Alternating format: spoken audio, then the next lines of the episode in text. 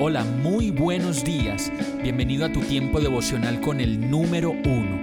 Qué alegría saludarte con la certeza de que Dios está obrando en tu vida su perfecta y buena voluntad, ya sea porque estás aprendiendo de un momento difícil o porque estás disfrutando de su amor a plenitud con paz y tranquilidad.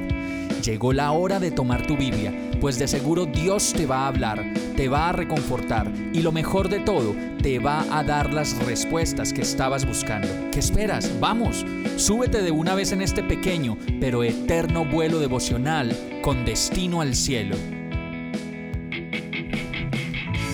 Y el mensaje de hoy se llama Miradas de Amor. Marcos 10:21 dice, Jesús lo miró con amor y añadió, una sola cosa te falta.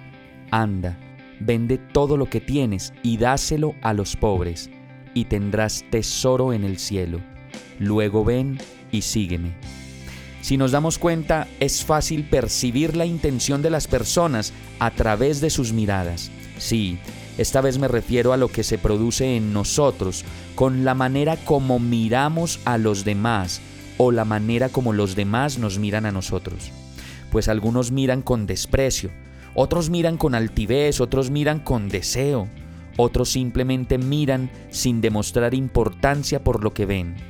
Miradas frías, miradas cálidas, miradas enamoradas, miradas perdidas, miradas de tristeza, miradas de alegría, de satisfacción, de soledad, de insatisfacción, miradas de amor, miradas de esperanza, de pasión, miradas de fe, miradas de incredulidad, en fin.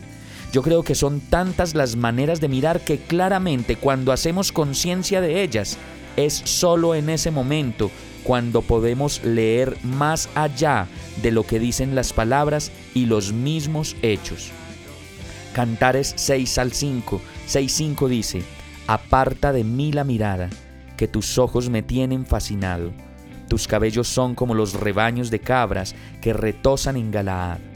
Evidentemente se vislumbra una mirada de pasión y amor entre estas dos personas que fascinados no pueden dejar de mirarse y de contemplarse con la mirada, simplemente se aman y en ese amor se hace casi insoportable la dicha y la fascinación que solo producen sus miradas. Sí, entonces aparece la correspondencia y la mutualidad que solo el amor, el amor verdadero, descubre y pone en evidencia.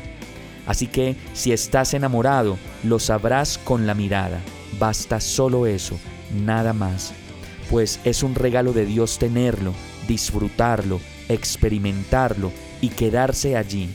De lo contrario, si tu mirada aún no es lo suficientemente enamorada, seguramente es porque posiblemente tus miradas estén en muchos lados a la vez y al mismo tiempo, con todo el riesgo que eso implica en ninguna parte. Hemos llegado al final de este tiempo con el número uno. No te detengas, sigue meditando durante todo tu día en Dios, descansa en Él, suelta los remos y déjate llevar por el viento suave y apacible de su Santo Espíritu. Solo compártelo con quien lo necesite y ames. Hoy, de la mano de Dios, todo será un gran día. Para más información visita nuestra página www.iglesiabierta.com o llámanos al 313-334-0116. Oramos y rogamos para que cada día te enamores más de Dios y para que no pares de pasar todo tu tiempo con el número uno